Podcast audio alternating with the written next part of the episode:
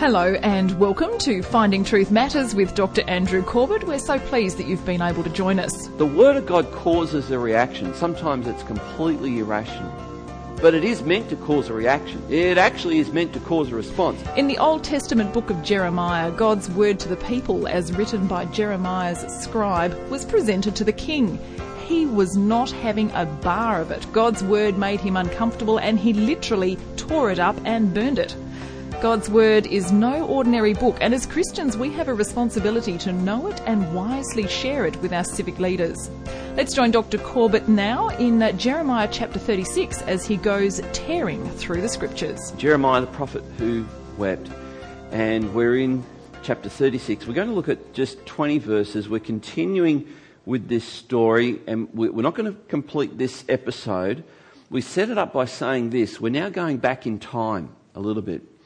So, of the 20 something years of ministry that we have tracked with Jeremiah over the last three or four years, we, we are now going back just a few years. We, are going back in time. He, you, you got to appreciate that, that Hebrews wrote in a way that is, that is not strictly the way we write in the West. In the West, we, we write kind of beginning, middle, end. Hebrews didn't necessarily do that. What the, what the Hebrews would often do is they would set up what we call the talking points or the categories. So, for example, the Hebrews might uh, introduce a book by saying, This is the book of the generation of Jesus Christ, son of David, son of Abraham. Right? That's Matthew chapter 1, verse 1. Now, that sets it up. And this is, Matthew is the, the Hebrew version of the Gospels, of the four Gospel writers. He was writing to a Jewish audience. And then he picks out 14 strategic names and puts an event right in the middle of it. And, and you could be forgiven for thinking that there was no gaps in between the 14, and you'd, but you'd be wrong. There actually are. And he picks those 14, and if you have a look at the 14 names he picks in that first group, you'll notice the name of a woman. And it's interesting because I wouldn't have picked this woman to be an ancestor of Christ, Tamar. I wouldn't have, because it's a, it's, a, it's a shady story that brings her into the biblical story. Then he picks another 14 generations and he brings in another woman. Her name's Bathsheba, and I probably wouldn't have picked her either as a highlight of Christ's ancestors. And of course, before then, he, he picked another woman in another group of 14 generations and her name was Rahab. Rahab. When I say Rahab, you think the prostitute. So he picks the names of three strategic women. Now, you, now I'm going to ask you the question were there only three women in the lineage of Jesus? It's a silly question, of course not. But why did he pick those three? The fact that we can now see it, the fact that we identify it, should tell you he's left out huge gaps in that statement of Christ's genealogy. Why has he done it? This is the way Hebrews did it. They told stories by giving you big picture headings. And when you understand this, you can understand how Jeremiah is now going back in time and is filling in some details. We've been introduced to this character, Baruch. Baruch is an amazing man, gifted as a scribe. Let's have a look at verse 20 and we'll pick it up from there and you can see how this has dramatically uh, illustrated this passage of scripture. So they went into the court of the king, having put the scroll in the chamber of Elishama, the secretary, and they reported all the words to the king. Now you notice that the king is Jehoiakim. Uh, so we're going back in some time here, and a, what, what is about to happen is that the prophecy that the king of Babylon would come in and take them is about to be fulfilled in a matter of weeks. Jehoiakim would be taken. In fact, he would be made a prisoner. And his uh, brother, uh, who would be renamed Zedekiah, his name is Jehoiachin, he would be placed, made king uh, by Nebuchadnezzar, king of Babylon, and, have, and be renamed. Uh, kings did this. Uh, as, a, as, a, mark of their power over their subjects. So he's renamed Zedekiah. So if you're reading through and you see these names, that's, that's what all this is about. Now, it's, it, when I see this, I, I reflect on this that here's these guys, these, these two guys, they go, the king needs to hear this. The king needs to hear this. And I think every civic leader, and I was going to put every king needs to hear God's word explained, but I think every civic leader, whether they're a king, a prime minister, a president, a premier, whatever role they have, a mayor, they need to hear God's word explained. Now we live in an age when people have, have mocked God's word so much that it, it's almost stereotyped what God's word actually says. And we saw some time back when um, then Governor Barack Obama made some comments about the Bible where he said the Bible encourages slavery, it forbids the eating of oysters, and it calls those things an abomination. Uh, just a complete distortion of how to read the Bible. And so civic leaders are often tainted with this. And I remember having a conversation with, with uh, a member of the government about, what, about morality in the Bible. And, and, and he came out with this comment well, Jesus never said anything about, you know, it just so happens that he said about homosexuality. But I said, You know that, do you know that's not true? And he said, yeah, I, as soon as I said it and looked at you, I thought it might not be. and so we went to Matthew 15 and we saw that Jesus said sexual immorality will defile a person, defile and keep them out of heaven and keep them out of right standing with God. And, and I said, What do you think Jesus meant when he said sexual immorality? He's, he's using, Hebrews use categories. This is a list of categories. Where do we get the details of what in, is included in this? Well, the Old Testament gives the category header and gives the details. And Jesus said it. Now, can I also point out that doesn't give us a license to go and be stupid, go and be mean, small minded, whatever. Because all of us are sinners. Do you get that? All of us are. We all need forgiveness. The issue is not your sexuality, the issue is who you're worshipping. For some people, it is their sexuality, and for that, it could be heterosexual sin, they're in deep trouble because they're worshipping the wrong thing. So every civic leader needs to hear God's word explained. And I think most of you could do that. I really do. Most of you could do it. We, we go on the next verse. Then the king sent Jehudi to get the scroll, and he took it from the chamber of Elishama, the secretary. And Jehudi read it to the king and all the officials who stood beside the king. It was the ninth month, so in other words, it's winter. And the king was sitting in the winter house, and there was a fire burning in the fire pot before him. As Jehudi read three or four columns, the king would cut them off with a knife and throw them into the fire pot until the entire scroll was consumed in the fire uh, that was in the fire pot. Hmm. Why did he do that? Well, why did the king do that? And now, I, I, at the very least, the, the, this is an overreaction. You know, here's the king responding by, you've read that column, cut, rip, just boom, in the fire. The Word of God causes a reaction. Sometimes it's completely irrational in people. But it is meant to cause a reaction. It actually is meant to cause a response. The Word of God is one of the few books, if not the, the only book, uniquely able to draw a response from its reader. Very difficult to read this and not get a response. And one of the, one of the things that um, I do with a couple as we're preparing them for marriage is to show that when people begin to communicate with emotion, they're, they're actually, and even if it's negative emotion, it, it tells you that they're engaged. That, that, that they're, actually, they're actually trying to tell you something from their heart. And this is often, this is by the way, often confusing for a, a married couple because it's easy for the other person to think, oh dear, our marriage is in trouble because they're angry with me. When in fact, they will reveal their heart, and even if it is anger, because they actually love you and they feel secure with you and they trust you, and now they really want you to know how they feel. And if you think about it, who on this planet do you really want to know, for them to know how you really feel? And the answer is going to be not many, isn't it?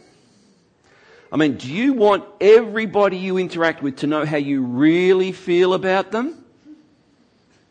So you're not giving me any vibes here, which tells me that you're tracking with me. but you see, so when the king is expressing this deep emotion, he's engaged with this text. Something's going on here. And here's, I think, the purpose of it the, the purpose of the, the Word of God, it's, it's meant to lead to a positive response. It's meant to. Now, you might think, well, Pastor, are you saying that God's, God's will is expressed in His Word, that when we read His Word, God's will will always be done? No, not quite. Kind of yes, but not quite. Let me explain. God's will can be what He wants. But that doesn't mean that's what He will orchestrate. You might think, what? That doesn't sound like much of a will.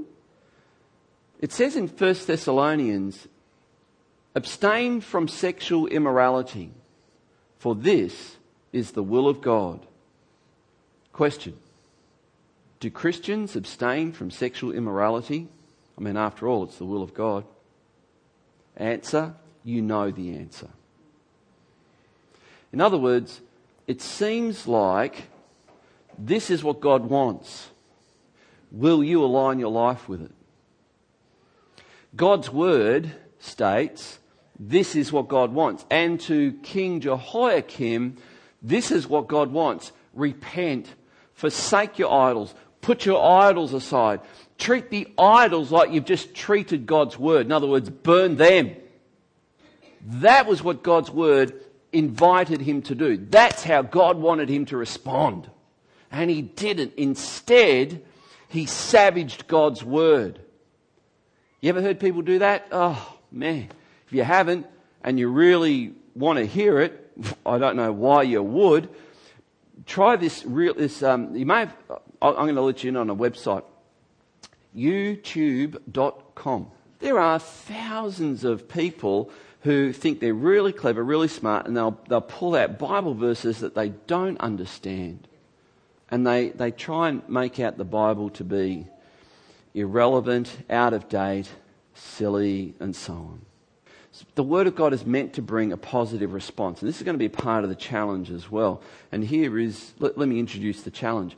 When you read God's Word, how do you respond? I mean, how would you respond if you were King Jehoiakim? You had lived a life of wanton excess you had lived a life where you felt there was some 14 year old kid prophesying out in the public square of Jerusalem, calling you to repent. And you thought, well, you blighter, I'll get you.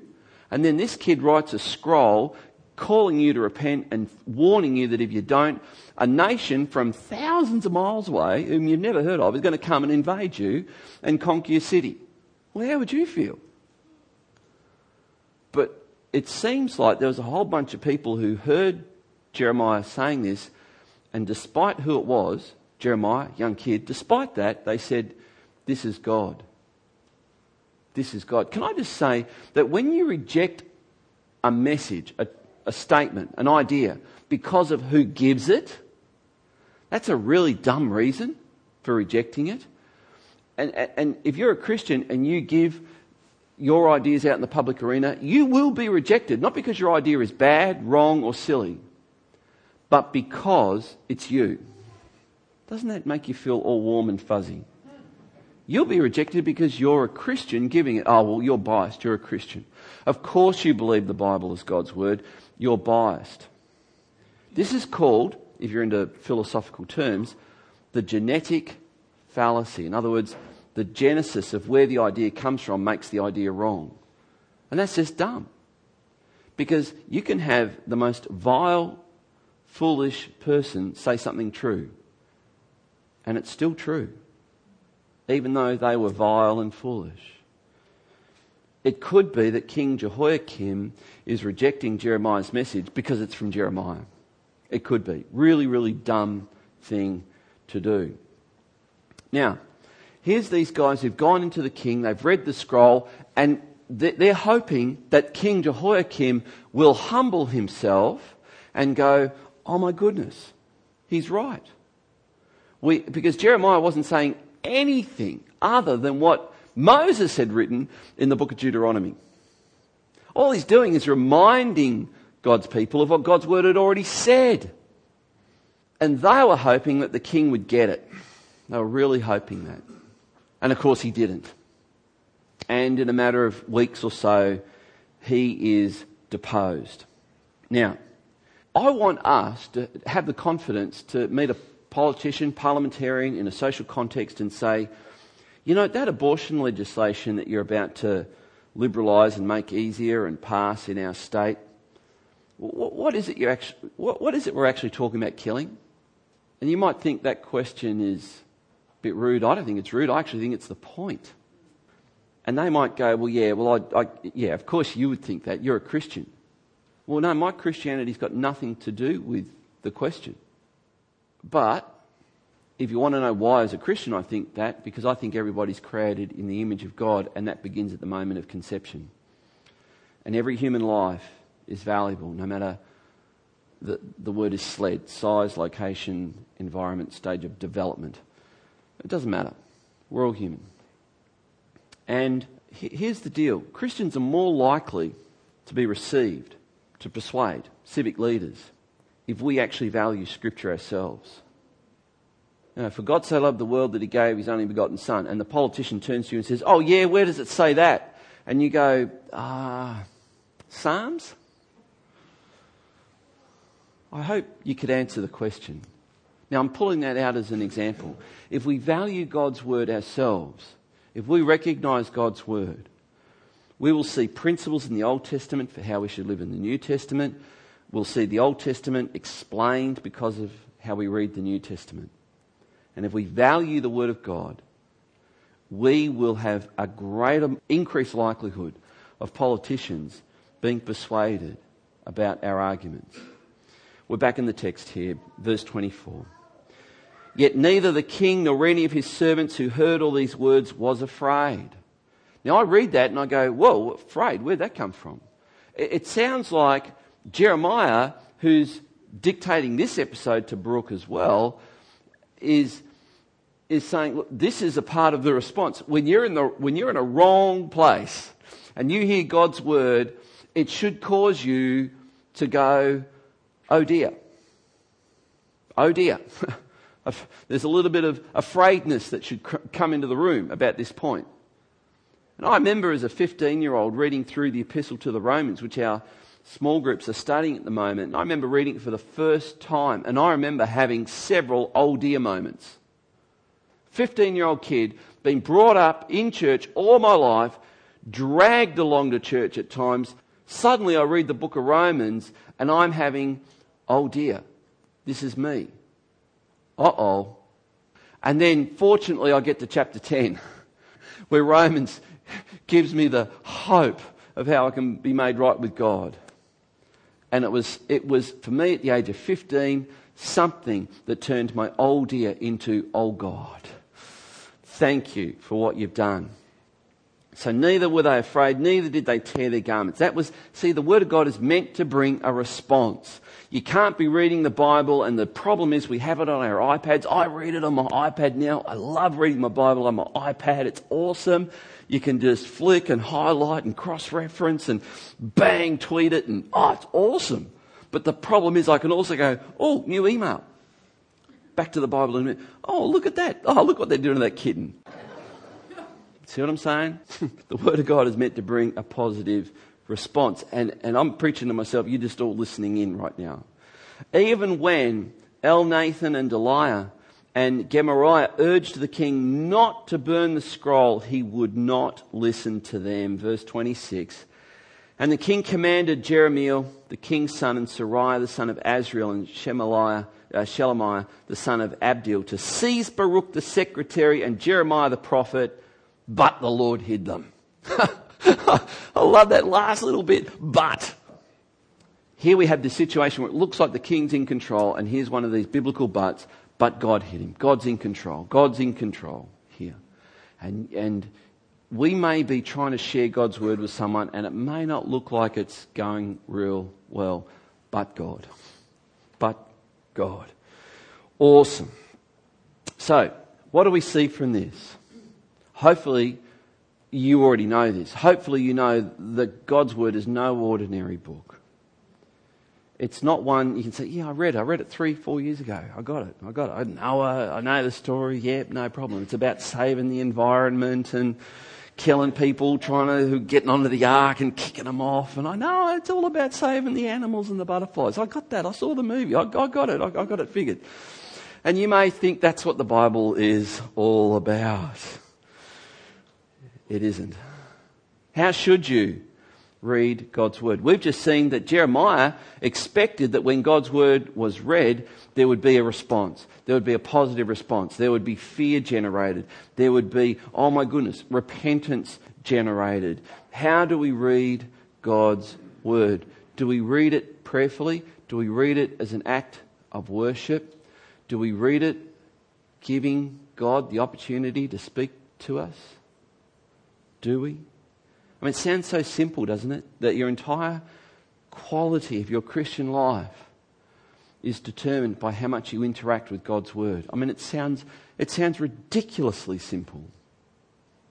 How should we understand God's Word? The king clearly understood it. no disputing whether he understood it. The fact that he hacked it to pieces and then threw it in the fire, he got it. In fact, someone has said the Word of God is so clear, you actually need a lot of help to misunderstand it.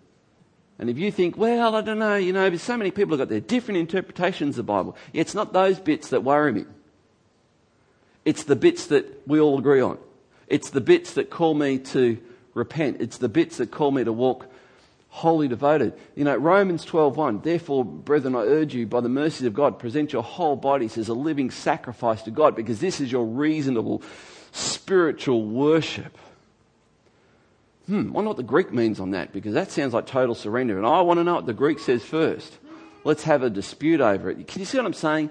The bits of the Bible that are abundantly clear, 99.9% of it, they're the ones I got the problem with, not the supposedly obscure bits. How should we understand the Bible? I can give you three really quick things. Never take a Bible verse, don't just read it in isolation, always take it in context. Always allow another scripture to illuminate an obscure scripture. If you're reading a verse and go, I don't quite understand that, keep going. I'm sure you'll find another verse that sheds light on that verse. Let scripture interpret scripture. If you just did those two things, your Bible reading will take on a whole new appreciation. How should we respond to God's word? Well, hopefully, here's the king responding in a really negative way. And I think this story is in here to say to God's people, this is how you don't respond. Have you noticed so much of life is actually negative learning? You see people doing it wrong and you go, gee, I don't think that's how you're supposed to do this. How should we respond to God's word? How should we share God's word? Would you say this was a successful sharing of God's word? Hmm. In one sense, it was, wasn't it? Because it was faithfully shared in one sense, these Jeremiah wrote it so it could be heard. It was heard. Baruch read it so it would be heard. It was definitely heard. The hope was that the king would hear it and that he would repent. He didn't repent. Was it successful sharing of God's word? Well, in one sense, yeah, it was because people's response is up to them, isn't it? You know, as a preacher, if, if I was if I was only preaching because I knew that you would respond positively, that probably I'd be in despair because I know that not everybody does. But can I do it faithfully? Can you do it faithfully? Can you share tomorrow morning at your workplace something that is grounded in God's Word? And can I say to you, something grounded in God's Word sometimes sounds like this. They're having a discussion about how people shouldn't tell people what they should do and how they're so sick of Christians who force their morals down others' throats and go, and you might just go, grounded in God's word, you might go, is that your moral position? Yes, it is. Uh, are you going to keep that private? or are you going to share it in a way that you're forcing it on others? Hmm. That'd change the mood of the tea room, wouldn't it?